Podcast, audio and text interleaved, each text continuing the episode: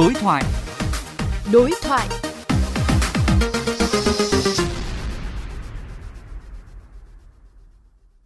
Thưa quý vị và các bạn, khi nhiều địa phương cho trẻ đi học trở lại, câu chuyện tiêm vaccine cho trẻ em từ 5 đến 11 tuổi càng được các bậc phụ huynh đặc biệt quan tâm. Tuy vậy, nhiều bậc cha mẹ vẫn rất băn khoăn trong việc lựa chọn có nên tiêm vaccine cho trẻ em ở độ tuổi này. Vậy quan điểm của các chuyên gia ra sao? Bộ Y tế cần có động thái như thế nào? Phóng viên Quách Đồng đối thoại với bác sĩ Nguyễn Trọng An, Phó Giám đốc Trung tâm Nghiên cứu và Phát triển Môi trường Sức khỏe, chuyên gia Bộ Y tế xây dựng chương trình tiêm chủng của Thủ tướng về nội dung này. Theo khuyến cáo của Bộ Y tế thì việc tiêm vaccine cho trẻ em là tự nguyện và có thể tham khảo ý kiến của cha mẹ. Ông đánh giá như thế nào về cái điều này?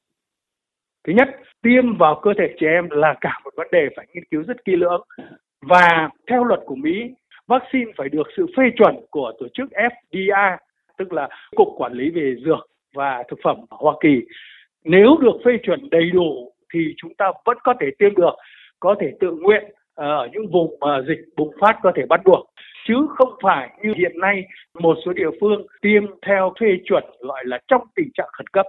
Cho nên ở Việt Nam thì cơ quan chịu trách nhiệm chính đó là Bộ Y tế phải đưa ra những khuyến nghị rất rõ ràng chứ không phải là xin ý kiến phụ huynh không thể như thế được vì phải khoảng dẫn đường và Bộ Y tế phải có ý kiến.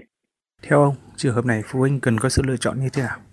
Sau đợt dịch thứ nhất, thứ hai, thứ ba, thứ tư trên toàn cầu cũng như tại Việt Nam thì số lượng trẻ em bị nhiễm COVID-19 tỷ lệ rất thấp, nhiễm và sau đó đến tử vong thì lại càng thấp và nếu trẻ có nhiễm thì rất nhẹ.